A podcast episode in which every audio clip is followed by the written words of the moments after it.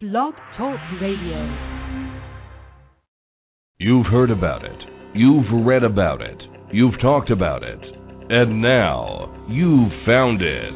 This is Truth About Trucking Live on Blog Talk Radio, the largest radio social network in the world.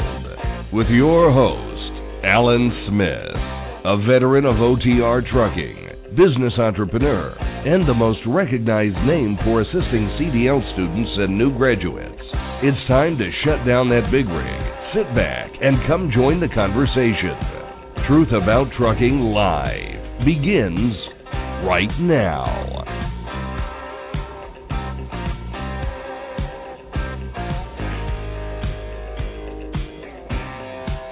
And hello, everyone, and welcome back to the show. And happy New Year to one and all. Hope everyone had a great holiday season. And we are here to kick off a new year right here on Blog Talk Radio. Appreciate you tuning in this evening. Today is Thursday, January 12th, 2012, and we are live from the Sunshine State. Now, Donna brought in the new year in a very special way, laid up in the hospital, but I had a short night at work on New Year's Eve and was able to make it to her hospital room at four minutes past midnight and was able to wish her a happy new year. I was four minutes late, but still made it close enough. And she was just laying there watching all of the New Year parties going on on the TV, and she got to watch the ball drop from New York City like she does every year. But but she was released from the hospital on New Year's Day. She's back home and doing well, and she is right here with us again on Truth About Trucking Live. And Donna, what a way for you to ring in the new year, huh? Well, I tell you, I'd rather um fix things on the way out of 2011 and bring all good things for 2012 in. So I kind of looked at the glass half full in that case, but I do appreciate everybody um all the emails and and well wishes and prayers and um it's it I'm just real optimistic about 2012. So anyway, I didn't know you were going to announce that. yeah, well, you know that's one that's a good way to look at it. I mean, uh out with the old and in with the new, huh? Yeah, I mean, uh, you know, I was released on New Year's Day and I I kind of looked at that as okay, this is a good thing, get things all squared away and and on the road. So uh, Well, good. Well, I'm glad you're back. Well, what's um well, what news or announcements do you have for us on our first show of the new year? Well, okay. Well, I think I'll, I'll start out about our, our convention first. Um, you know, everyone, we we're having the second annual Truck Driver Social Media Convention, and it will take place in Kansas City, Missouri, on October 27th and 28th at the Harrah's Hotel and Casino. Um, our goal this year is United We Stand and this year again, um, we'll be uniting professional drivers, those who support them. It's our goal to once again honor the drivers, uh, for all of us to gather together in unity as we address uh, many of the issues that are really very vital to our industry. We do have a sign up form so you can get more information that we're sending out. It'll go right to your mailbox you just go to www.truckingsocialmedia.com and fill it out and you'll have all the up to date information. And thanks everyone for taking the survey and letting us know what you wanted included in next year's convention. Um, so far we have uh, topics on employment law. Paul Taylor will be back again. Uh, CDL training and licensing, federal regulations, truck driver health issues, uh, professional truck driver awareness, and of course, social media and how to utilize it for your business and personal objectives. Um, we're going to have another Making a Difference award. As everyone knows, Hope Rivenburg was the uh, recipient of the Making a Difference award last year. Very, very well deserved. Um, that was almost a unanimous. And um, let's see, our our goal again uh i mean we have we have so many different visions for this this year. So we're going to acknowledge and unite drivers like we said um, while also industry companies and leaders will be supporting their efforts and achievements while networking with one another uh, for the entire good of the industry because it's our personal goal to host an event uh, where people will be attending including drivers attendees sponsors everyone who wants to raise the standards of the trucking industry, a place where quality information can be shared. People of integrity can gather together, network, and learn and share their uh, share their knowledge. Really, um, most of those attracted last year were people who had passionate beliefs and commitments, whether they were drivers or sponsors or attendees um, or organizations. And all of our sponsors last year not only represented a, a quality service or product, but they were um, involved in areas other, other than than their own personal uh, goals, whether it was human trafficking or Jason's law, uh, regulatory advisory for drivers, anti-idling alternatives, things like that. So this is really going to be a, a great gathering uh, for the industry this year. Um, uh, just give us give us an shoot us an email if you're if you're interested in being a sponsor info at truckingsocialmedia.com we're presently selecting sponsors for the event. Our phone number is 352-505-8162 and we want to welcome our very first silver sponsor trip sheet central. Um, let's see eddie Gachui was our speaker actually from trip sheet central last year on owner operator success, and everyone who knows Eddie uh, knows he's he has uh, an incredible desire to see drivers overcome the obstacles in this industry. Um, his his honesty and integrity is, is absolutely second to none. So we're very thrilled to have him on board as our very first silver sponsor. Um, let's see, bronze sponsor. Thank you very much, Dan Matuli of Transport Watch, a new type of service that stops fraud in its tracks. Uh, another another uh, website and and person of integrity. Um, the Transport Watch service will actually uh, take your ability to verify your potential business partners uh, to a new level. It provides a quick and effective tool to help you protect your revenue. TransportWatch.com, and then we have KC Trucker Dan Harmon um, of kctrucker.com. Spoke to Dan Harmon today. Uh, another another couple that has a lot of passion within the industry, and theirs happens to be children's charities. So uh, they're on board as a bronze sponsor. Uh, their main charity is the Children's Miracle Network. Uh, they support Wounded Warrior Project, uh, Truckers Charity. They do VFW work, and they will be hosting the first annual Chrome Christmas to collect distraction toys and funds for the uh, Children's Miracle Network, where uh, they'll be transporting them actually in a convoy of motorcycles and hot rods. Boy, I'd like to get in on that one. so anyway, that's the news on uh, the social. We'll have a lot more on the trucking social media convention as it comes up. You know, there's there's one more bronze sponsor, isn't there? Uh, money saving tips. Oh, yep, money saving tips. Yes. Um, yeah, money saving tips for truckdrivers.com. It's a great site. Yes, uh, Vicki and Mike Simons, and boy, I'll tell you, they are a passionate couple within the industry. If you go on Twitter and follow them, uh, they've always got something, you know, really heartfelt. That, that's what I love about all the people that are attracted to this. These, these, this isn't like a sell fest. Um, drivers last year was like, oh, people are going to be selling. No, it's not like that these are people that have they they have services and products, but they also have uh, a sincere desire within the industry to be a part of positive change. So we, we're really excited this year, uh, just as we were last. Um, Truckers Against Trafficking Awareness Month. Uh, this is the truckers the uh, Human Trafficking Awareness Month. Uh, everyone knows the Truckers Against Trafficking website uh, is to inform all of us about the atrocities of the human trafficking that uh, goes on in our nation. It's uh, it's a horrible thing to admit, but you know you can't put your head in the sand. It ha- it's happening, and we all need to be a part of uh, something to do something about it. Uh, please go to www.truckersagainsttrafficking.com Look at the video. That's all I'm going to say. Just look at the video, and you will become involved. Okay. Uh, oh, this is pretty exciting. Tony Justice. If everybody remembers at the convention last year, Tony Justice was part of our entertainment. The, the singing trucker. The singing trucker, and uh I tell you, he he's fantastic. I don't know what else to say about him, but he did a tremendous performance for us.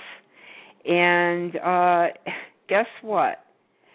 Tony Justice has been invited to perform at the 2012 pre Grammy Awards party in Hollywood, California. That's amazing. Is that totally awesome or what? But you know, he he is so talented. I I honestly I don't think he realizes how how good he is.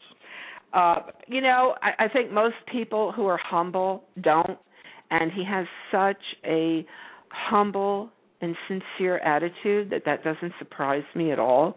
Well, I'm not humble. I'm really good. of course, when people like that say that, they're not. So, but he is. He he's he's a. I mean, he's got the voice and the looks, and uh I mean that's really exciting. I mean, the Grammys. that, that's just I mean, we were I read that and I was just like I was so excited. I was ready to jump out of my chair. Um but anyway, uh we were we're proud that he was he was our entertainment last year and um you know, we'll be praying for him and and I'm sure think good things are on his way. Uh Pilot Travel Centers uh you know knows a good thing because they're supporting Tony. They have his albums uh in in their stores uh on the road. Yep. Um, so you can pick it, pick it up and see what we're talking about. And finally, this is real exciting. Um, Alan and I will be attending MATS this year. We'll have a live Truth About Trucking live broadcast at the Hodyon Dynasys APU booth. Um, uh, Dynasys is um, a sponsor of Blog Talk Radio, and as you know, they were also our gold sponsor last year at the Truck Driver Convention. Uh, wonderful product. We did a show not too long ago with the CEO David Hancock, um, who who's got a very highly rated APU and with their guaranteed financing. Um, it's just a, a, a good deal all the way around. Um, but anyway, um, they support the uniting of truck drivers, and they also are part of making positive change in the industry. So we will be at their booth uh, doing a live radio broadcast, and we'll be announcing things later as it gets a little closer. But that's uh, that's in uh, for MATS in March. Um, I don't have the dates down, Alan. I think it's like the 24th or something like that, 22nd through 24th. 22nd through 24th, I think. Okay. Yeah, the third week of March, we'll be taking Truth About Trucking live on the road for the first time, so that should be interesting. Yeah, it'll be fun. I'm looking forward to it. And um, I think that's it for my announcements tonight. Um, Okay. yeah.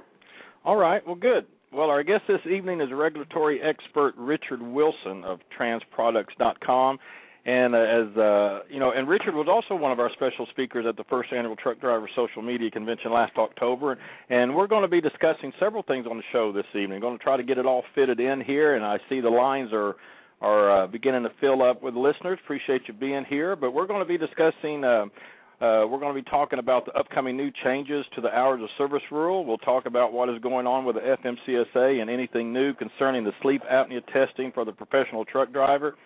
And we'll touch on something that is kind of quiet that is going on within the industry, and that is the FMCSA stepping up their enforcement on drivers and motor carriers about safety issues and having even shut down several motor carriers for safety violations, implementing huge fines. So, a lot to talk about, and we'll get started with our special guest, Richard Wilson of transproducts.com, coming up on right here, our first show of the new year here on Truth About Trucking Live. Be right back.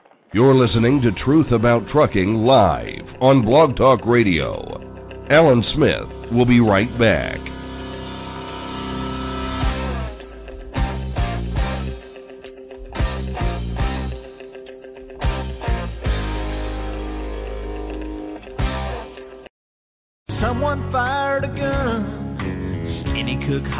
Big John's coming. Save yourself and run. Don't hesitate, contemplate. Save yourself and don't slow down. Don't grab your stuff, ain't time enough. Big John's coming to town. Big John's coming to town.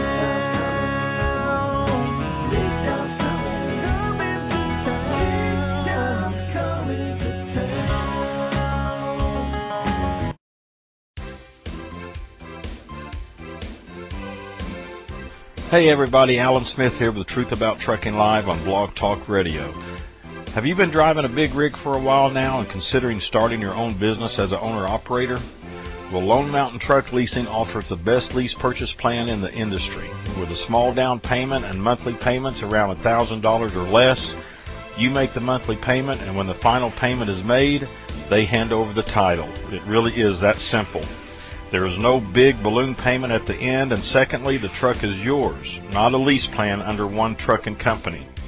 So if becoming an owner operator is your goal, do it the right way. Do it the best way. Contact Lone Mountain Truck Leasing on the web at lonemountaintruck.com or give them a call toll free at 866 512 5685. That's lonemountaintruck.com. And be sure to tell them that you heard about them on Truth About Trucking Live.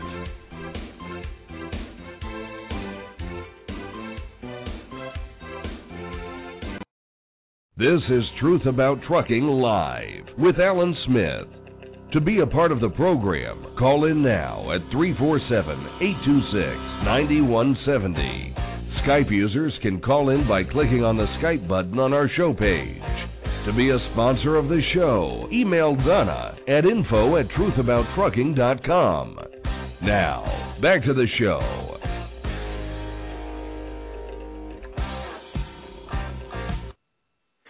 Okay, new HOS rules to fully take effect. Still a ways away, not until July 1st, 2013, but nevertheless, they are coming.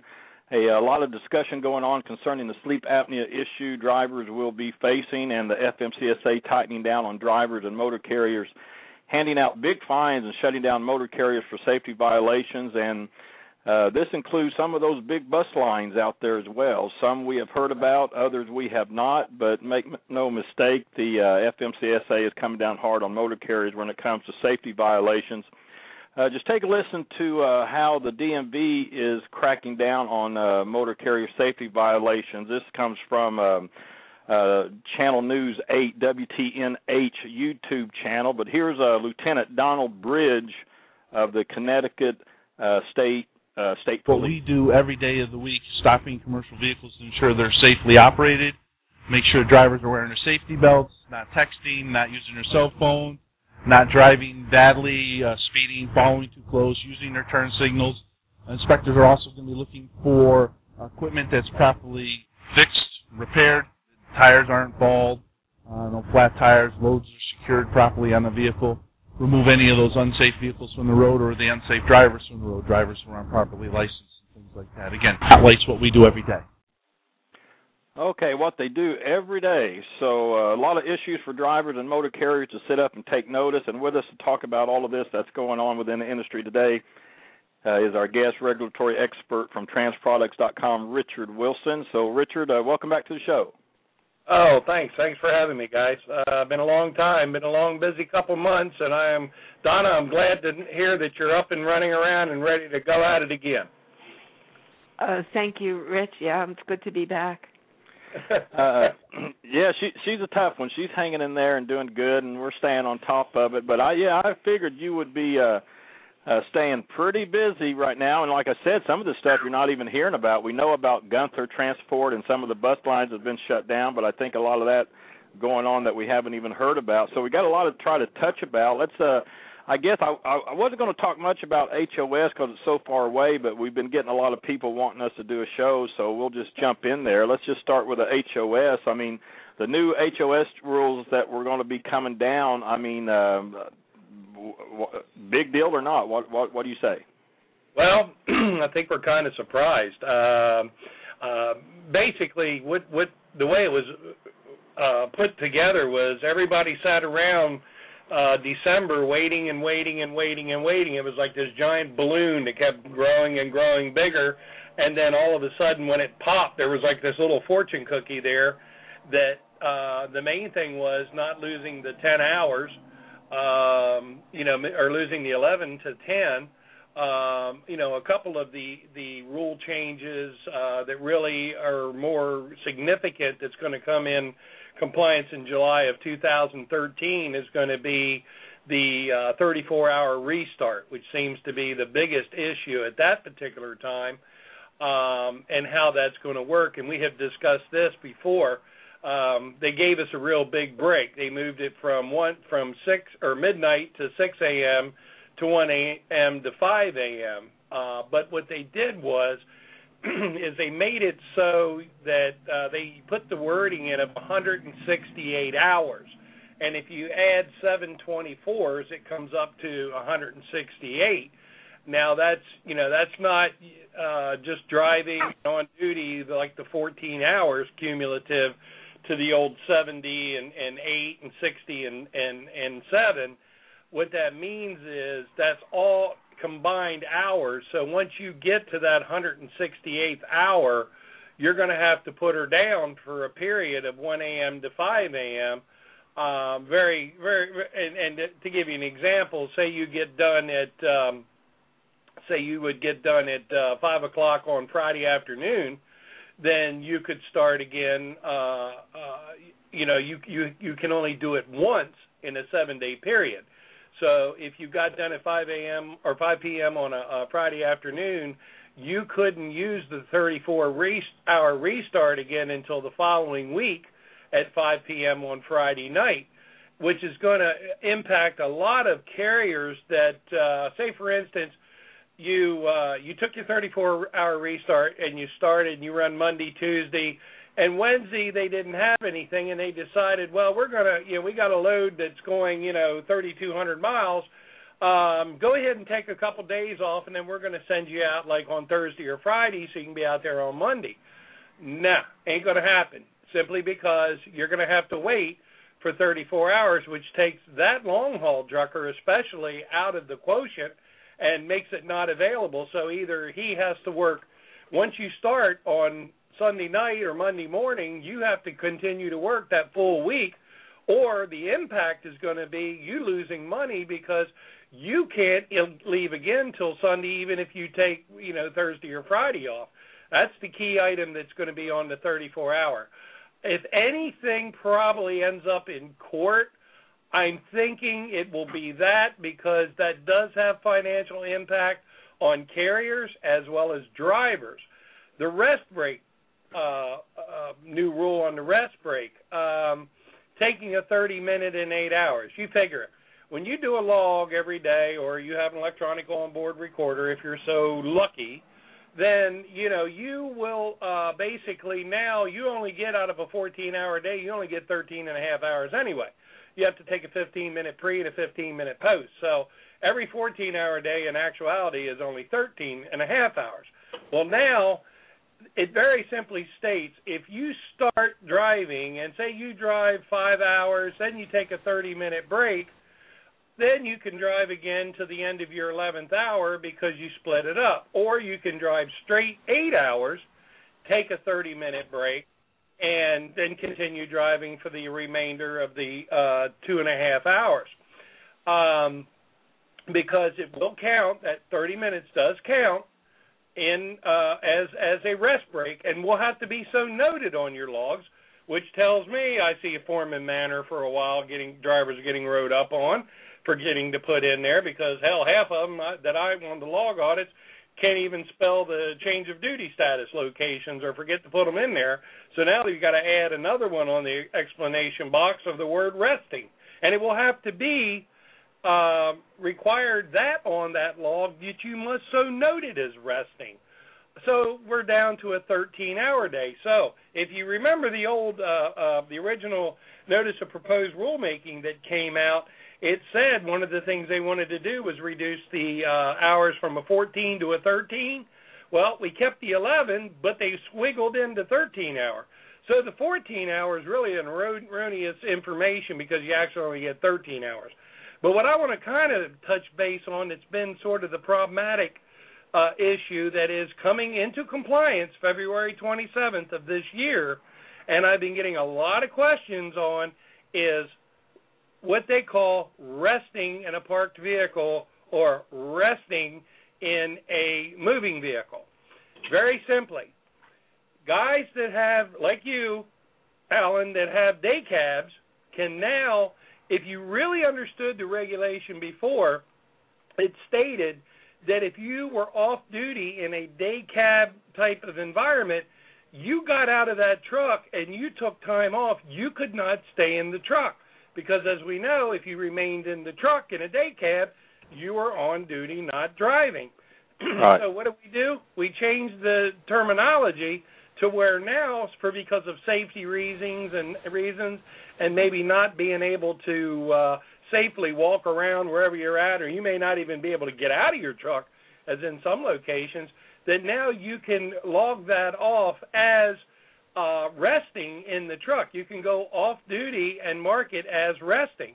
Now, the key to this is your company has to allow you, and you have to basically prove some way or another that to be off duty and resting, you are not in control of the truck, you are not in control of the loading of it, and and um, you know they and they have to you know give you permission to be out of there because the rule itself states and it all it did was it changed the definition only.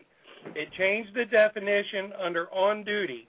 And the way it changed it was under the on duty it says if you uh uh you have to be in control and then it says on to all time and or on a commercial motor vehicle other than time spent resting in or a parked vehicle except as otherwise pro- provided, which you're very familiar with, Alan, 395 397.5.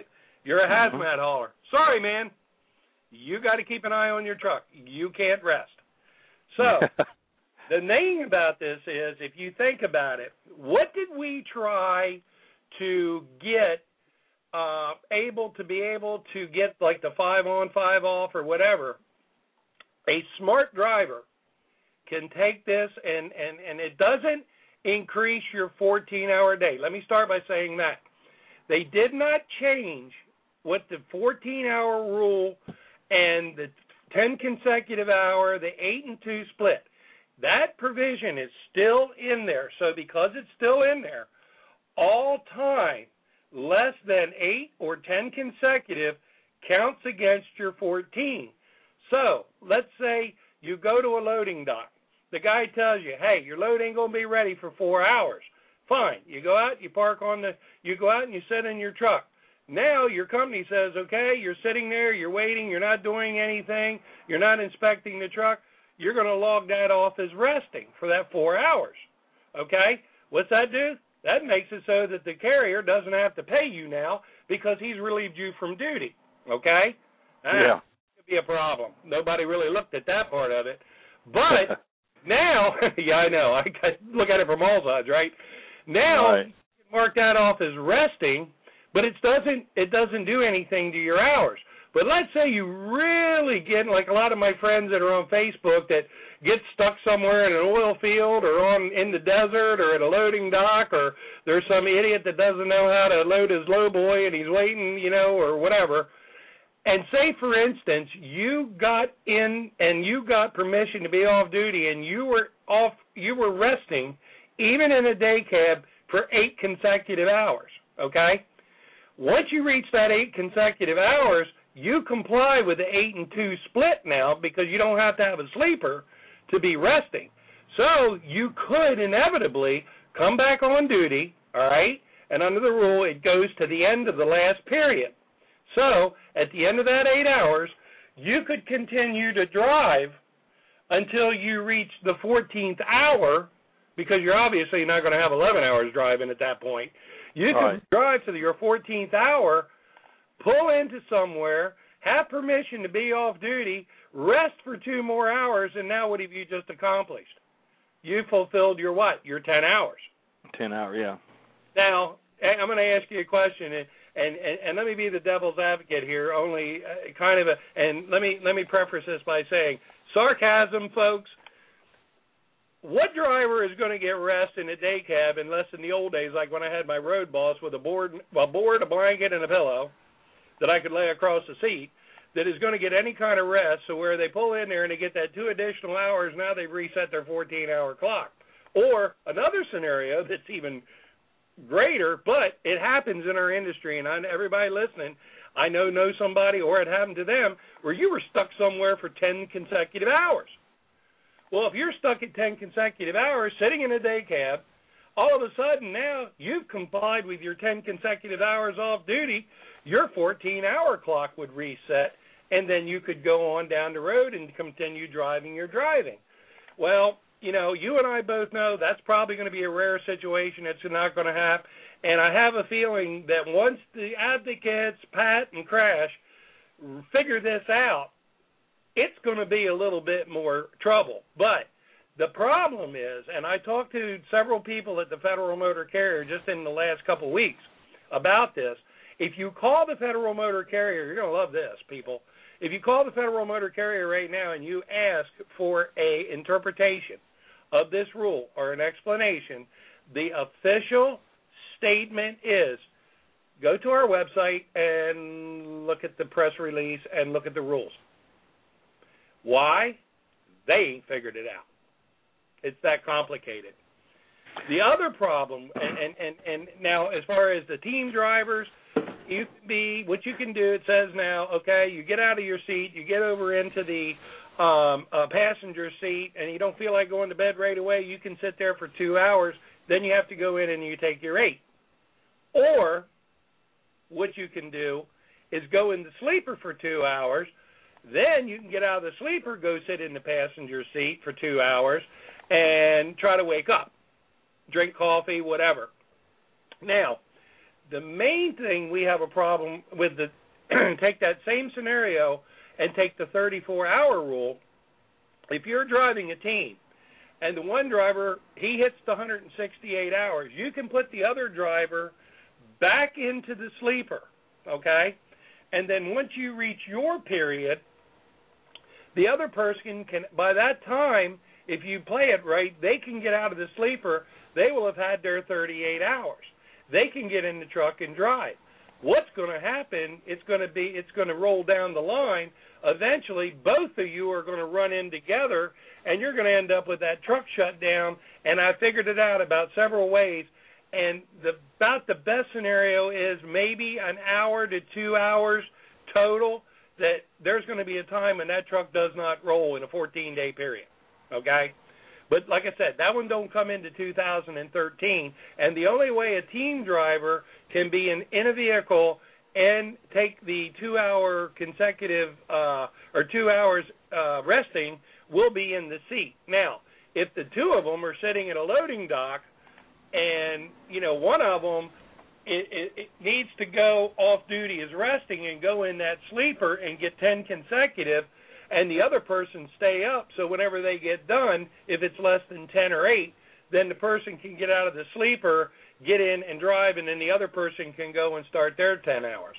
So you see what I'm saying? It's kind of confusing, but let me tell you something. Let's thank the FMCSA, and I want to thank the truck drivers and I forget the number. It was like twenty, twenty-one thousand comments. It was the largest comment on any rule that's ever been put into a comment period. And the listening sessions and the information and truck drivers and companies standing up against the information and the data presented by the advocacy groups that proved that 11 hours of driving was not any more detrimental than the 10 hours. And they really, this could have been a lot worse than what it is. And how do we gauge that? Here it is, the 12th of January. This came out the 23rd of December, and I have not heard an official filing of a court document trying to stay this rule. I know wow. everybody's talking about it, and they're saying they're going to, but I don't know of anything yet that has actually been laid on the desk of a judge. Well, okay, well, that's that's really incredible, and I think that just shows, uh, Rich, like what you've been preaching. You preached it at the convention. You that drivers need to make the noise, need to stand up and unite in an intelligent fashion, and that's what's going on right now. Boy, didn't it pay off? Wasn't it wonderful? Yeah. I mean, it everything that, like you said, preach is right. my my poor soapbox caved in because we'll talk about sleep apnea later, but I'm too fat with a too big a neck. But uh, anyway, uh, and then of course the oil field exemption. If you really read it, basically, uh, you here we go again is more of a form and manner issue where you've got to designate waiting time versus where before you didn't have to. But what I really want to talk about that's concerning everybody that's listening tonight and that we all have to be very cautious about. And it ties in what you were saying earlier, Alan, about the, the federal motor carrier really cracking down on everybody. Uh huh. Hey, we all know CSA. We all know the purpose of CSA. CSA was to make the drivers more accountable for their actions. Okay? Now, I love the word the federal government came up with egregious egregious. It even sounds nasty. You get an egregious hours of service violations. Well, they're going to pull you right out of the vent window of the truck, and you're going to be on an episode of Cops. Okay, it's egregious. You know why couldn't they say serious violation? no, they came up with a word that half the people I know can't even pronounce. They had to look it up. So egregious, the egregious hours of service violations three or more hours beyond the 11 and 14, 70 or 60. Any three hour period more. Okay? Now, take into consideration that if you look back at the what they call the extraordinary circumstance rule, where if it's bad weather, uh, you know, uh, un- unforeseen traffic, i.e., accidents, and let me be very specific when I explain this. That doesn't mean just because you're on say Interstate 66 outside of Washington D.C. and you're going to 81 from the east side, uh, that traffic's like that every day. That's not extraordinary. That's normal traffic patterns. It has to be exceptional, and they will grant you a period of time as long as you so noted on your log that it was an accident. 95 was shut down, 85, you know, 70, whatever you know, 10, any of those major highways or any road you're on, or say you're diverted off a road because of road closings and traffic stops or whatever. It does not include that. But the thing about it is, if you get a three hour violation, and I don't know anybody in this industry, and if they tell you they've never had one, they're a daggone liar, has had a three hour vi- out of or a three hour violation some may have gotten a fine, and the guy says, you know, go down the road. Some may have put you out of service for 10 hours. If it would be after the 70 or 60, you could possibly get shut down at the scale or wherever you're at for 34 hours. Now, this is the part I want everybody to understand. The guy that writes you up at the scale is going to write you up, give you the normal fine for whatever that is for that particular state, and worst case scenario, you're going to be placed out of service. The problem is CSA, folks, when that paper goes back to the federal government, your roadside inspection, and the federal government sees that you have a three hour violation because of now the driver with a CDL has a file just like the trucking companies we all know it as PSP or the file on the driver on the CDLIS. When that driver gets a three or more hour violation, okay, and it goes on there and it will flag it. The first one, probably not, is what they're telling me. But if you have two or more three hour violations of the 70, 60, 14, or 11, in a non time designated time, okay? So it doesn't say six months, a year, three months. It just says two or more. You will get a civil penalty in the mail for $2,700 as a driver. Yeah, I know. That's what I was saying earlier. You know, these these big fines are are just. I mean, where they come from? I mean, they, well, they just pull it out of a hat and just say, okay, well, we'll we'll we'll fine them twenty seven hundred dollars. That sounds good. Now this takes no, place in February, that, doesn't it? In about a year and a half ago, when they uh, redid the uh, fine structures on what classified as a first and second offense, automatically now, and it, and it actually what it derived from, it came out of compliance reviews. and interventions. That actually, what would happen if you remember under CSA? Remember under CSA when they said it could be a non-on-site intervention. Right. This is a non-on-site intervention. You will get a letter on your first one saying you've gotten a three-hour. You better behave yourself. That automatically means you go to the maximum fine allowed to be fined to drivers because your next violation puts you into that category, and you're now talking a $2,700 fine.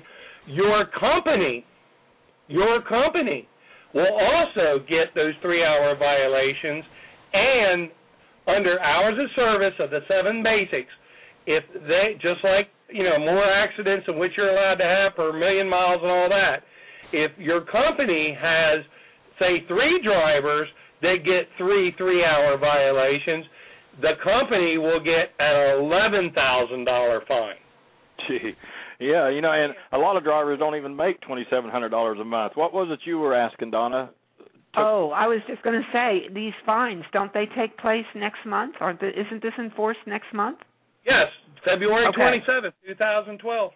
Yeah, and and I think this is the confusion that uh, you know we we try we're trying to straighten out tonight because people are going, oh well, that's not till you know 2013. No, the, these are happening next month, Exactly. and exactly. Yeah, two, 2013 is when everybody has to be in compliance with the new rules. It, that's when the date of the uh, 34-hour restart and the breast and the breast the rest breaks take place. Yeah, the now let me final ask. rule goes into effect on February 27th on the on-duty time, the resting uh, definition change, and the penalties, and the oil field exemption. By the way, Let me ask you real quick too, because I mean you you know this stuff upside down, backwards, and boy, you, I mean you just zoom acro- through it fast, and I'm sitting here with a you know a headache trying to follow you. I, I just want to ask you real quick on the 34 hour break again. So if I'm if I'm out there, I hit my 70 hours for the week. I can't take a straight 34 hours off anymore and start my 70 again. no, there will not be a 34-hour straight 34 anymore. All 34 hours when you reach it will have two periods of 1 a.m. to 5 a.m. So, like if you, Alan, say you get home at 1:30 Saturday morning, your 34-hour restart just just went to 51 hours. Well, okay. Yeah, that's what I'm trying. I'm trying to figure out what this thing's going to do to me. So I get out there. Uh, You better, I- so the, you better the be home 34 midnight. the 34 hours has to include two periods between 1 and 5 a.m. Right. at at any time during the week. You get one every 168 hours. So 168 hours is seven full days. Okay. So once you reach your 70 hours, you max. If you if now let me let me just to clear this up. If you if you work an eight day schedule, in other words, your company works seven days a week, you're allowed 70 hours. If your company only works six days a week or seven days a week or six days a week, you can only take 60 hours. Okay.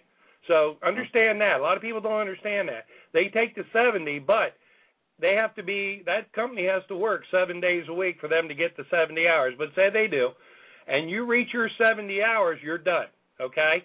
What that 168 hours means, you cannot take another 34 hours.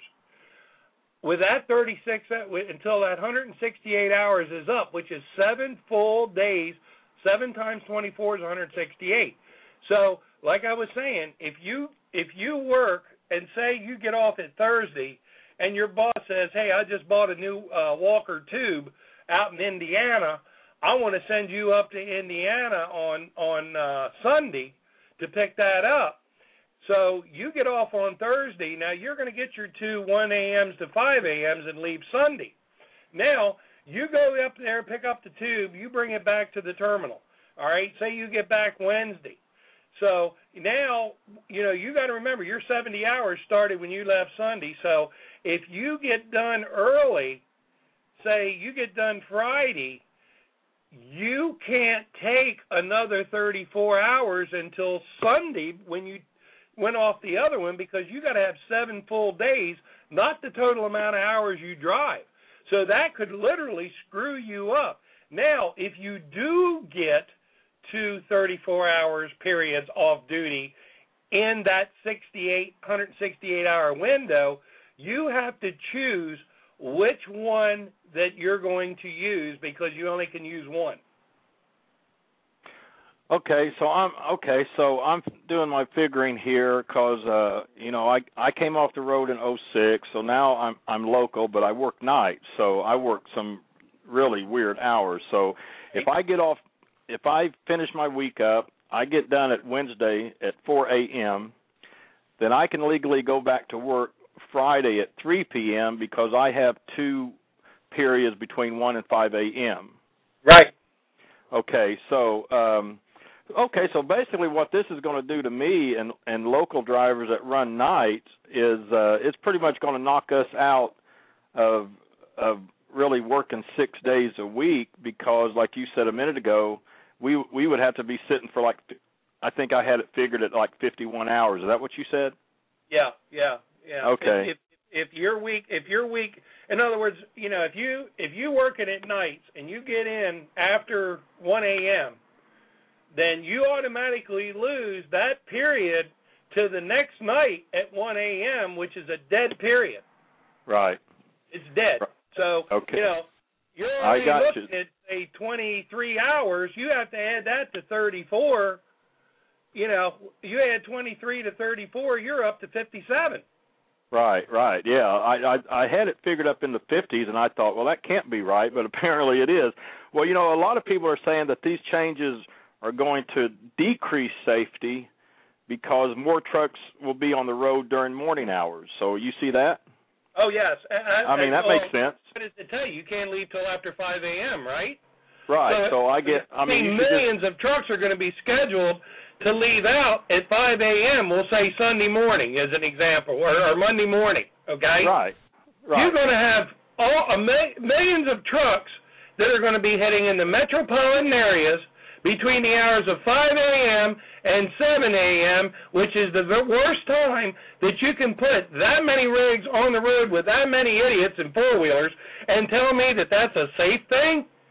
You are asking to increase the accidents just by association and by you know filling the highways that are already overfilled. You know the infrastructure is already you know too full as it is. But now you take a guy that has to be say to Hunts Point Market at 4 a.m. Well, Right.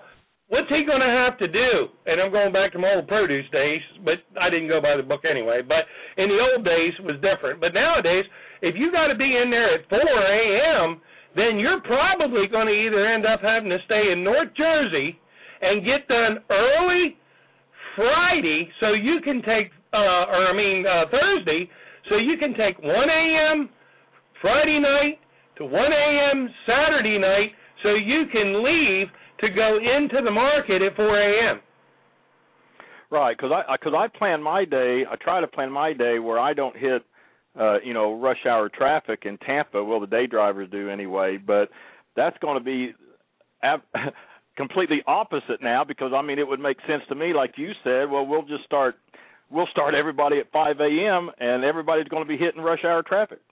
Yeah, I mean, if you got any appointments, any appointments after midnight Monday night, you got to shut down on Thursday night. Automatically. Wow. Yeah. I mean, what are you going to do? You cannot leave. You got to have that second period. And if that second period comes in at 5 a.m. Saturday morning, and you got to be sitting at you know Sysco at 2 a.m., which a lot of grocery, a lot of markets, a you know, a lot of food products, you know, those places start opening at midnight on Sunday night, Right. and Right. you can't miss. Don't miss an appointment, Christ. I, I can see a big mess because I can't count how many how many two, three, four a.m. appointments I had running the road. Right, right, exactly. And I mean, look at you. You deliver mostly your gas at night, right? Uh, yeah, I'm a night driver. Yeah. Right. So guess what? You're automatically, if you've got to make a delivery at 2 a.m. Uh, Monday morning to a gas station, then they have to stop you Thursday night. Yeah. And this is all going to take place next month? I mean, No, no, no, no. And No, this no, goes in this- effect in July. Oh, okay. Yeah, this is July. So, but it's kind of good to start planning it and figuring it out because you don't want July 1st to get here and everybody's still all confused. I, you know, you know, you know what I got told unofficially, and this is off the record. we're on we're on the internet blasting it all over the world, but um, basically, why do you think they put this in by July 1st of 2013? It gave the carriers time to come up with the amount of money. Remember, I preached how many extra trucks were going to be on the road, how many drivers were going to lose income.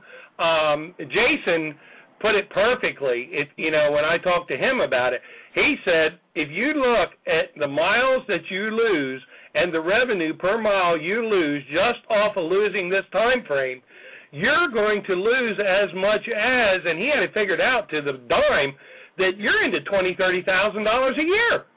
yeah, yeah. You know, I mean that's a I don't know about anybody else out there, but you come and tell me that I've got a twenty uh a twenty thousand dollar a year cut because of some regulation, I'm gonna go be the greeter fella at Walmart. yeah. yeah. I I know. And and don't you think that this is going to put even more pressure on drivers? Um, you know, I mean, it's just irony to me that safety is the issue, and the only way I see it is people actually being more stressed out from it all. Well, and the thing about it is every driver's going to have to have a computer to so he can put in the data of when he got done to figure out when the heck he's going to start and what's going to happen. I can tell you right now because I see it with the current 30 and the and the current 10 consecutive. Somebody's going to miss it by you know nine and a half hours or 32 and a half hours, or they're going to leave their terminal at 4 a.m. instead of 5 a.m. They're going to get caught, and guess what happens? When you get caught, it revert. You don't get any time. That 34 or 33 hours, we'll say, doesn't count. Okay. So guess what? That 33 goes back to your 70, right? You're automatically got 103 hours, and then guess what? Are you three hours over your 70? Guess what you did? You just had an egregious violation. I agree. Guess yeah, how much it's going to cost you? So Oh. if you miscalculate by one hour, by 15 minutes, by 15 minutes, you miscalculate your 34 hours restart, you could end up with a $2,700 fine. Or another case scenario, and Alan, you know what I'm saying. Listen, I know you got to be off till 5 a.m., but this is just absolutely, positively got to go. And you're going to stand there and you're going to look at that guy and go, "Are you throwed in the head?" I'm not paying twenty seven hundred dollars so you can appease a customer on a seven hundred fifty dollar load. You're going to Yeah, pay 'cause me twenty seven hundred dollars just in case I get caught, and if I don't, good for me. If I do, you're paying for it. Yeah, see, and that's where the key lies. I mean, it's all going to depend on whether or not these motor carriers are going to comply with this, which they haven't really. Com- many of them, not all, but many of them haven't complied with the rules that we have now. And uh I, I just, you know, I don't know, man. I see, I see big problems coming. Well, I think that's all what Paul Taylor was saying uh, in his presentation at the convention. And the point he was making is that drivers are going to have to stand up and say no, and not with the answer of "I'm worried about my job." I, I think, Rich, you and I were even talking about that. Yeah, you can't say that anymore. I mean, let me tell you something. Yeah, right now you get a ticket or you get something on your PSP. You know, I mean that's one thing. And yeah, you might not, you know, get one every year or something like that. You know, and you might be able to, you know, the old proverbial dispatcher saying, you know, he's lying to you or he's getting ready to give it to you, but the first thing he says, "Can you do me a favor?" You know, deal. Well, there is this one thing, and and this was brought up in a conversation with some regulatory specialists, and and of course I'm not going to say who brought this up, but they used to be a uh-huh. trucker said, well, you only got to carry seven days in your logbook, so how the hell are they going to know which 34 hour you choose? well, there's going to be probably some a lot of little tricks like that they're going to try to get away with, but but then again, Well- man, you get caught, it's going to be a hefty fine. Oh yeah, and I look I look for my sales and loose leaf logbooks to go through the roof.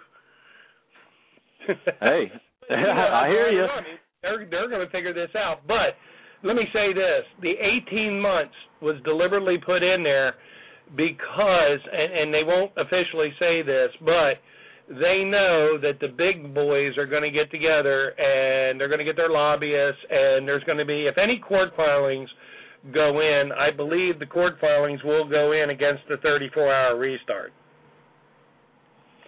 Well, isn't Yeah. there isn't there something going on in February where they're where they're all protesting in Washington? Okay. If if anybody really read that article about this uh what is it, the stand up day or something, the Right. show up day, Right. all right. Read it very carefully because it's the shippers, the receivers are going to Washington with their lobbyists and you know um the the American Taxing Association uh is going to go to Washington and anytime you get shippers, receivers, their lobbyists, and associations that support them, uh, and if you look at the group of people that's showing up, it's everybody that we're trying to get um, to pay for waiting time, and the the biggest the biggest violators of forcing carriers to run illegally are shippers and receivers. Receivers can, you know, they get mad. They sit you there. You sit until you run out of hours, and then they go, "Oops, now we want you to back in the door." Well, I can't move the truck. Get out, get off my lot. You know everything we've all talked about about shippers and receivers, and how you know the FMCSA does not regulate shippers and receivers to the point where they can force them to do uh you know and pay detention and and and you know and go by legal you know you know they're under not any under scrutiny of law you know where they can tell you to run illegally and if you tell them you're not going to run illegally then they tell you well you'll never haul out of here again which in any other industry in this country is called extortion. But the thing about it is these people are going to show up in Washington to protest and to complain. Do you think they're going to complain? And do you think they're going to care about the truckers? No. They're going to go and complain about not getting their product when they want to or uh you know not being able to have like loading times on Sunday night or unloading and stuff like that. You're going to see a lot more drop trailers, which means uh the long-term uh uh money expenditure on that's going to be damage um, you know, they're now wanting to put in the triple axle trailers to raise it to 91,000 pounds, um, you know, which is going to be more equipment on the road. Um, you know, there's going to be a lot more that's going to be put on the driver and the carrier to uh, service the customer, to get the customer deliveries when the times they want them, which means having another driver pick the truck up. Um, you know, that you're going to pay a driver to just sit around for 34 hours so he's fresh and ready have your truck take it to the terminal, that guy pick it up, swap it out, take it in, which is going to be a double increase in the amount of manpower in an already short industry. So if you look at it like that, this is a very, very quote unquote egregious scenario to our industry that is so regulated right now and you're actually putting drivers that aren't there, which we all know and we've discussed a million times. When you need to fill seats, you don't fill them with experienced, well trained drivers. Yeah, with all this coming on, and uh, haven't even, uh, and let's not forget that, um, you know, with all this happening and everything, possibly we will be hearing uh, consumer outcry when uh, the cost of cost of goods go up. So that's that's that's for another show. But all right, listen, time's winding down. I want to get a get a quick break in here, and when we come back, we're going to talk. Uh, we're going to jump on over to sleep this sleep apnea thing that's going on. Uh, I mean, is it um, uh, is it going to be a automatic disqualification if your BMI is over 30, 31 or over? And so we're going to jump on that here before time runs out on us. And so we'll find that we'll find the answer to that with our special guest Richard Wilson of transproducts.com uh, right when we come back. You're listening to Truth About Trucking live on Blog Talk Radio. Alan Smith will be right back.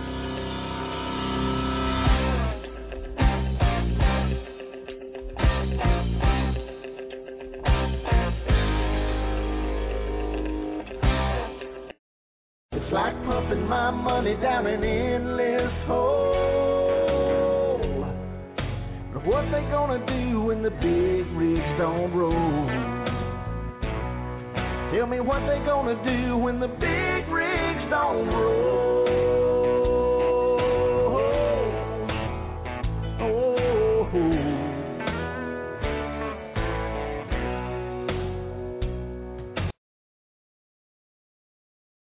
Alan Smith here with Truth About Trucking Live and AskTheTrucker.com with an important message for owner operators and fleet owners. Hodyon Incorporated is a company that makes the Dynasys APU, and if you're considering an auxiliary power unit for your truck but thought you just couldn't afford it, you need to talk to the Dynasys guys about their all-new financing program. The Dynasys APU saves fuel and provides AC, heating, plug-in power, all of those comfort necessities you deserve when you have to shut down for your mandatory break. It's definitely the smart way to be comfortable and save money. Their finance program is designed to make your monthly payment nearly half of what you're spending on fuel, with their goal of making APUs available for every hardworking driver. They realize that times are tough and that credit is hard to come by, so they offer four credit plans giving all owner operators and fleet owners a guaranteed financing opportunity. They can even get you hooked up with grants that can cover APU costs as well. Give them a call at 1 800 289 8282. Toll free 1 800 289 8282 or just Google search Dynasys APU. Visit them online at hodyon.com. That's H O D Y O N dot com. The Dynasys APU, the best solution to engine idling. Okay, welcome back. Richard Wilson, regulatory expert with transproducts.com, is our guest. We've been talking a lot about HOS. That's a big, big thing. I want to fit in uh, the sleep apnea thing that's going on. Uh, before we do that, let's grab a caller here from Colorado, area code 720. He might have a question about uh, the HOS before we get too far ahead here. So, uh, uh, Colorado, you're on the line. Go ahead. Hi, this is Kari. How are you guys? Oh, hi, Kari. You're doing good. My question is: Is there a Reader's Digest version of this online someplace? Oh. yeah, there, there is a Reader's Digest version, if, and it's more confusing. And if you go onto the uh, uh, Federal Motor Carrier website uh, and you go on the very home page, uh, it has right on there. It says uh, uh, search regulations, or it'll say new hours of service under search regulations, and you click on that, and it comes up with this chart, and the chart gives a very simplistic breakdown into it but if you take and then also there's questions and if you look under the uh, the heading at the top there's questions and answers. And you can go on there and it breaks it down and you can uh, it'll answer a lot of questions. But you got to be careful because you have to go and actually print out a copy of the actual HOS rules and read the section by section and then read it all three of them together that way it'll define because this is simplistic, but you have to go back, Carrie, and read some hour some rules that are deeper into it to get a better understanding of what the intent. Todd Dills and I did an article and he named it perfectly. It's called intent versus interp. And that's exactly what it is. If you read the intent of the rule is how you read federal regulations to get the interpretation. Okay, thank you. You're welcome. Hey, Carrie, how are you? I'm good. How are you feeling? I'm doing good, thanks. awesome. All right, thanks, Carrie. Um, okay, and and again, you know, uh, Richard, uh, I, I want to get some time in here for this uh, sleep apnea, but I still want to make a point too on these uh, these big fines that uh, being that motor carriers and drivers can be slapped onto, and you know, a lot of a lot of carriers have been shut down. Some that we've heard about but I would uh, imagine that there are, uh, you know, others that have been shut down over safety violations here recently that we're not hearing about. Um, yeah. I, in fact, I'll tell you what. I've been extremely, extremely busy. Uh, in fact, I did an audit today. Um, thank God I got no violations. Uh, but we actually had a carrier. Uh, it was a bus company that was a uh, primary a school bus company, but they also used their school buses to take kids uh, to like Baltimore, to Philadelphia, to Washington D.C. from the Delaware area, which made them an interstate uh, passenger carrier. Um, the problem with it was is one of their buses uh, was in was uh, during a uh, audit in in where they did an on-site audit where buses were parked in Washington, and they got a uh, violation during the audit, um, which caused the when the paperwork went back because of LaHood's hatred for buses right now, they looked it up and they found out that they had had three accidents in 24 months. All three accidents, none of them were their fault. The buses were stationary, and some idiot couldn't see a big yellow tube in the highway and ran into them, which um, constituted a full compliance review. And the day they called the woman and notified her of a review, her husband was at home dying, literally dying. And they came in, she had to hire a nurse to go with her husband. They did the review. The review, they found some some things that were wrong, uh, some simple mistakes like where she had used the Board of Education uh, criteria for um, uh, uh, physicals instead of the DOT physical and, and stuff like this. I mean, were honest mistakes. The day she buried her husband, they served her with papers and gave her 15 days to make a corrective action. I was in. Houston, Texas when I got the call doing a job. They flew me home. I spent three straight days of about 14 to 15 hours a day qualifying every driver, requalifying every driver, DOT wise, doing everything, had to make copies of everything. I faxed over 800 pages to Glen Burnie, Maryland, 800 pages to Dover to the region to the local office, and then I had to pack it up, ship it overnight, register receipt. I hand delivered it to Dover the day before they were shutting this woman down, and she had been in business since 1958. Wow. I mean, That's how low can you get? Yeah. You couldn't yeah. have pushed That's that off awful. for a month. That's pretty awful. Yeah, and I think a lot of st- a lot of this stuff is coming down. And you know, I've been saying a while that this sleep apnea thing is going to be a going to be a uh, a bigger thing down the road. You recently attended the obstructive sleep apnea subcommittee meeting in Alexandria, Virginia. Um, I saw something you threw up there on Facebook about um, uh, BMI 31 and over automatic disqualification. Did I get that right? What's what's what's going on with the sleep apnea thing now? What uh, uh, you were at that meeting and everything. Yeah, to put it in perspective, first of all, this was a report from the medical review board to the subcommittee that is going to be going back to the full committee uh, for review.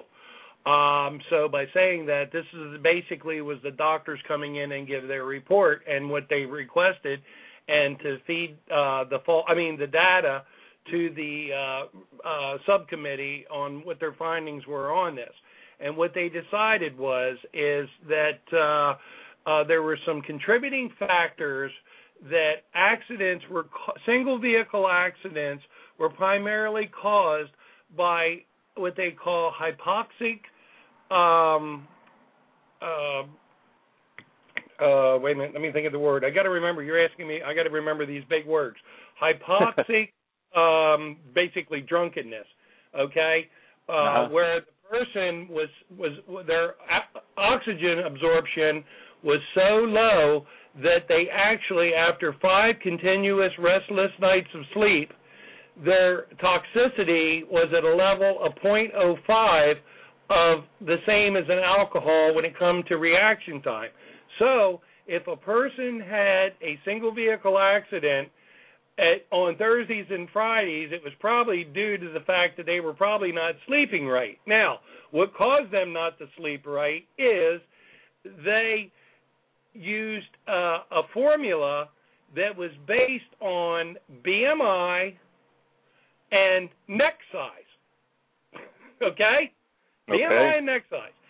They the original uh, committee reported they wanted 35 or greater in the BMI, and they came back and these new studies that were done by people that had used a lesser than 35 BMI showed a 50% increase in probability, probability now, of somebody having a BMI of 30 or greater or a neck size of 17 or greater of having sleep apnea.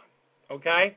So, these studies were conducted by people like the University of Pennsylvania, who put out and went and canvassed 12 trucking companies to get them to voluntarily go into this program to do a study on drivers. They all refused. So they put up on things like Facebook, Twitter. Uh, they advertised in some um, local newspapers that they were doing a free sleep study, and that they would actually bring you in and give you a free monitored sleep test if you met the criteria. Wait a minute. If you met the criteria, which means you had to be fat with a big neck, and you went in and took the test. Well, if you'd have taken hundred people of all body sizes, how many people under 30 BMI, or how many people um, that had a neck size less than 17 would have been diagnosed with um, sleep apnea versus mm-hmm. The people that were just fat? Yeah, you probably are going to get that many because you'd probably have 50% of the entire study. So, yeah, Don, and they Donna, admitted that there was 11 studies that were conducted. Every study was a different study, was done in a different location, had different conditions, and the outcomes were all non-consistent and different and could not be used as a governing factor because to to have all this data, they had to be consistent studies. And our very good friends at Schneider, who happened to come up and did their own study of a group of new hire drivers that came in that automatically met the body met, and they said it at 30, okay, that met a 30 BMI, were automatically at the cost of Schneider, I don't believe, paid for a sleep apnea test. Okay? They had a 30% crash rate with that group of new drivers, but they had a 1% to 1 to, oh, wait a minute, let me get my numbers here so I'm right. They had a, um, a 1% risk if they didn't have sleep apnea, and a 1.3 to 5.7 if they did have sleep apnea but they had a 30% reduction in crashes 12 months after the people were diagnosed with sleep apnea. My question to Mr. Schneider was Do you think that maybe these drivers you hired after 12 months had more experience and training under their belts and were better drivers and 30% less likely to crash? Well, sure, they were all new drivers.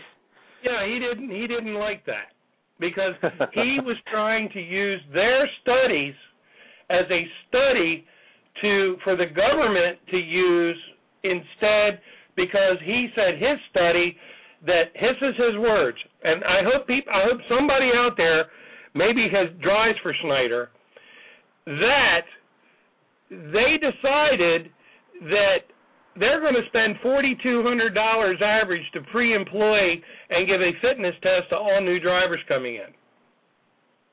So, you know, the thing is, and one of the in Spirited, as you put in there, Stanford found the problem is every different college, every university, every medical center that did a study did not use a consistent study pattern so the statistics were that came in came in from different locations using different test subjects and different criterias. So none of the studies were of a consistent study.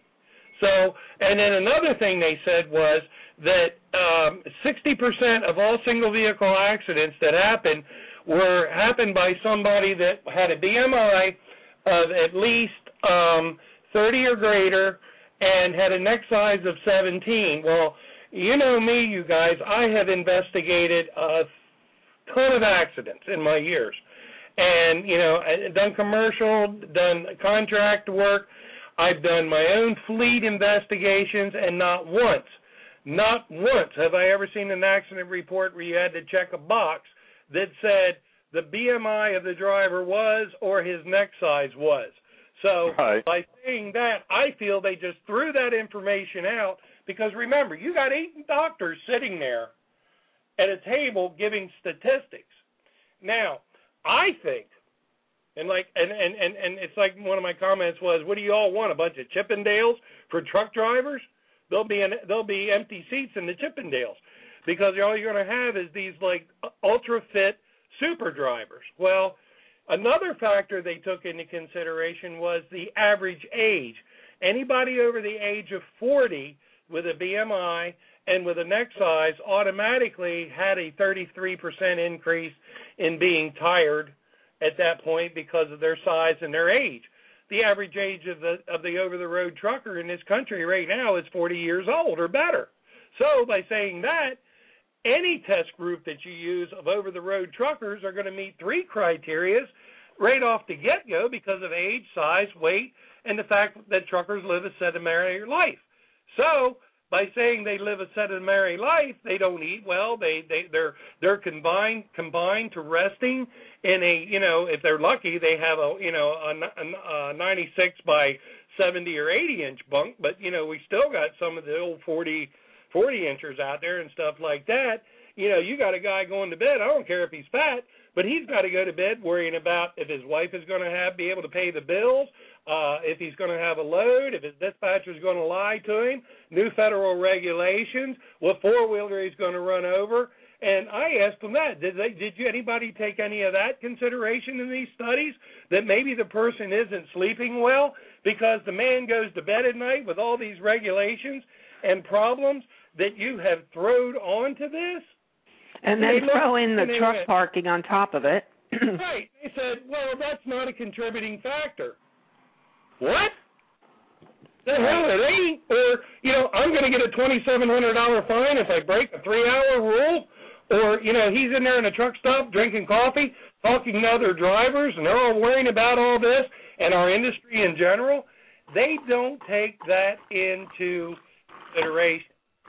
Well, another thing, uh, you brought up the point, you know, there's no box to check what their BMI is, so really they're not collecting any data at all. I mean, where where they pulled this out, I'm not really sure, but another thing that they don't keep track of is um accidents from drivers of less than 1 year experience, new drivers. Well, so there's a double whammy on that. Right, we understand that, but the medical review board could care less about that. Okay, that wasn't their that wasn't their their study was based on the results of hypoxia, um, obstructive sleep apnea, uh, and and then they came up with another um, diagnostic tool that I can't even pronounce. So I apologize to everybody from my slower lower Delaware accent, but it's called the Mama Pam Patty Mam, Mama Patty um, score, which is used by anesthesiologists to where if you go into a doctor and you're going to have surgery, they look down your throat without without using a, a tongue depressor, and if they can see your uvula, the back of your throat, and they can see a clear dark hole, you're a one. If there's swelling or some obstruction and your tongue can they they can only see the top middle section of your uvula, then that is a two. If it's almost three quarters the way closed is a three, and fully closed is a four. And then another, and so so we don't even have to have the the the uh, uh, BMI. We don't even have to have um, the um, neck size.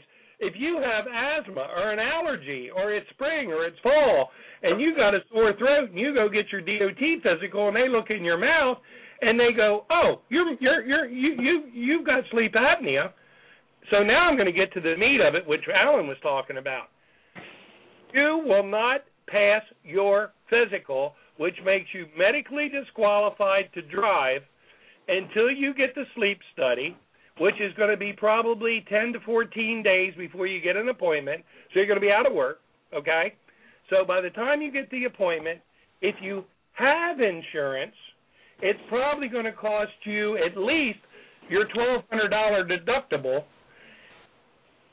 I did research and found that non-monitored will run anywhere from a, from 850 to a 1000 and your insurance company will pay approximately 112 to 160 which leaves you with the balance.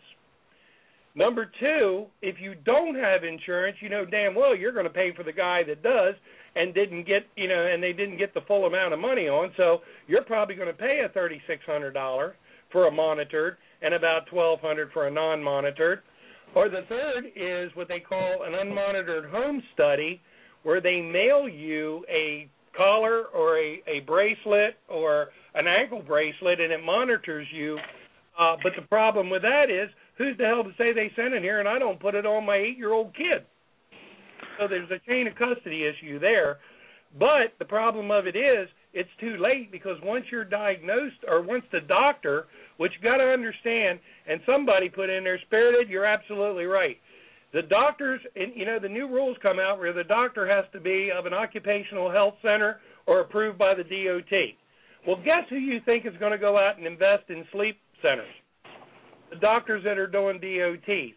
So if anybody my size walks in there and they go, "You're fat," you're going to go get a sleep apnea test at my sleep center, and I'm going to make you go for a full monitored test. You got health insurance, great. You don't, well, we have a payment plan. Then once you're diagnosed with it, now hopefully you won't be. And I'm I I've been through three sleep tests, and I do not have sleep apnea, by the way. But if you do, then you're going to have to buy a, a machine, and the machine could run you anywhere from uh, they said the cheapest they found on CPAP was 250. The cheapest I found was eight and a quarter. And again, yes, they'll finance you. Well, that's just what truck drivers need is another damn bill and another finance charge. Okay? Yeah. Yeah, let me let me jump in here. We're running out of time. So, uh, yeah, just I, I always just say follow the money. You know, it's a money maker thing. But uh, so the bottom line is uh, this uh, BMI of 31 and over. That's just coming from these preliminary uh, uh, test well, yeah, results. We're, we're, we're three, four years down the road. We're three, four, five years down the road before you see anything. Before, okay, that's what I was wanting to get at. So, uh, Yeah. okay, uh, listen, time's running down. Richard, appreciate you being here once again to share your expertise with our listeners. How, how can carriers and drivers get a hold of you who want to uh, stay on top of these regulations and also to inquire about your services? Well, they can get it. I'm on. I'm on Facebook under Rich, Richard Wilson. Uh, they can get a hold of me at um, uh, um, www.transproducts.com or at rich.wilson at transproducts.com. Uh, any one of those, they can get a hold of me uh, and leave an email, and I'll get back with them, or leave a message. Uh, you know, friend me on um, uh, Facebook, and uh, just write a little comment that, uh, hey, I heard you on uh, Blog Talk Radio talking to Alan, and uh, I'd like to ask you some questions. Um, a lot of times when I'm sitting in a hotel room at night, uh, you can ask Carrie. Uh, we get into some very in-depth, com- you know, conversations on, you know, and IMing each other, and I usually will try to answer everybody as much as possible. My job out here is to inform and make the drivers in smarter and more informed, so they know how to go and they can talk and they can give their opinions on this. Okay, all right, appreciate it. Uh, yeah, that's um, Richard Wilson. Thanks again, really appreciate it. Uh, I mean, the expert on regulations. You heard it, man. It's got to you got to follow him quick because man, he knows it upside and down. But uh, transproducts.com, uh, you get a hold of Richard, just as he said just there. Um, so thanks again, Richard. Appreciate it. We'll have you back on, and that's going to do it for this go around of Truth About Trucking Live. Donna, thanks for your help. Oh, it's great. It's great to be back. And thanks to our listeners for sharing a little of your time with us this evening. Be sure to bookmark us and add us to your favorites. And you heard Donna mention about truck driver Tony Justice invited to perform at the 2012 pre Grammy Awards party in Hollywood, California. A professional driver with his most recent album On the Road, available at all pilot travel centers nationwide. So we'll leave you with Tony Justice performing the title song from the album On the Road. And be sure to pick up your copy of On the Road at the nearest Pilot Travel Center by fellow trucker Tony Justice. And we appreciate you tuning in, everyone online, those in the chat room, uh, Spirit CDL, we see you in there, see everybody there. Appreciate you being here. So until next time for Truth About Trucking Live, I'm Alan Smith. Drive safe, and thanks for listening.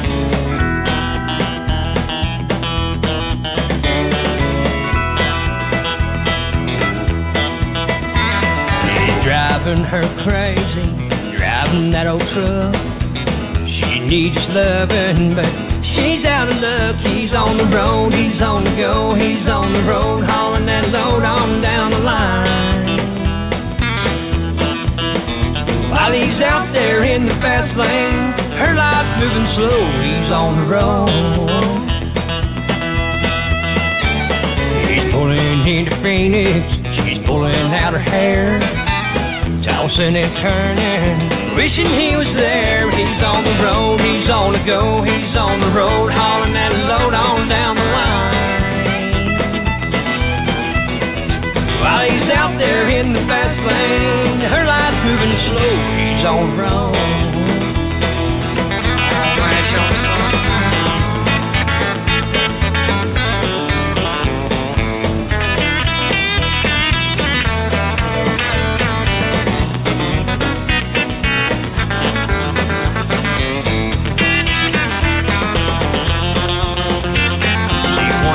He's cheated. She hopes he's been true. She knows he's thought about it cause she's thought about it too. He's on the road, he's on the go, he's on the road, hauling that load on down the line. While he's out there in the fast lane, her life's moving slow, he's on the road. Shower in Atlanta, and he called her on the phone down here in Georgia. She said it's hard here at home. Get on the road, get on the go, get on the road. Get back in these arms of mine. Now he's got those big wheels burning. She's got the lights down low. He's on the road. He's got those big wheels burning. She's got the lights down low. He's on the road. on the ground.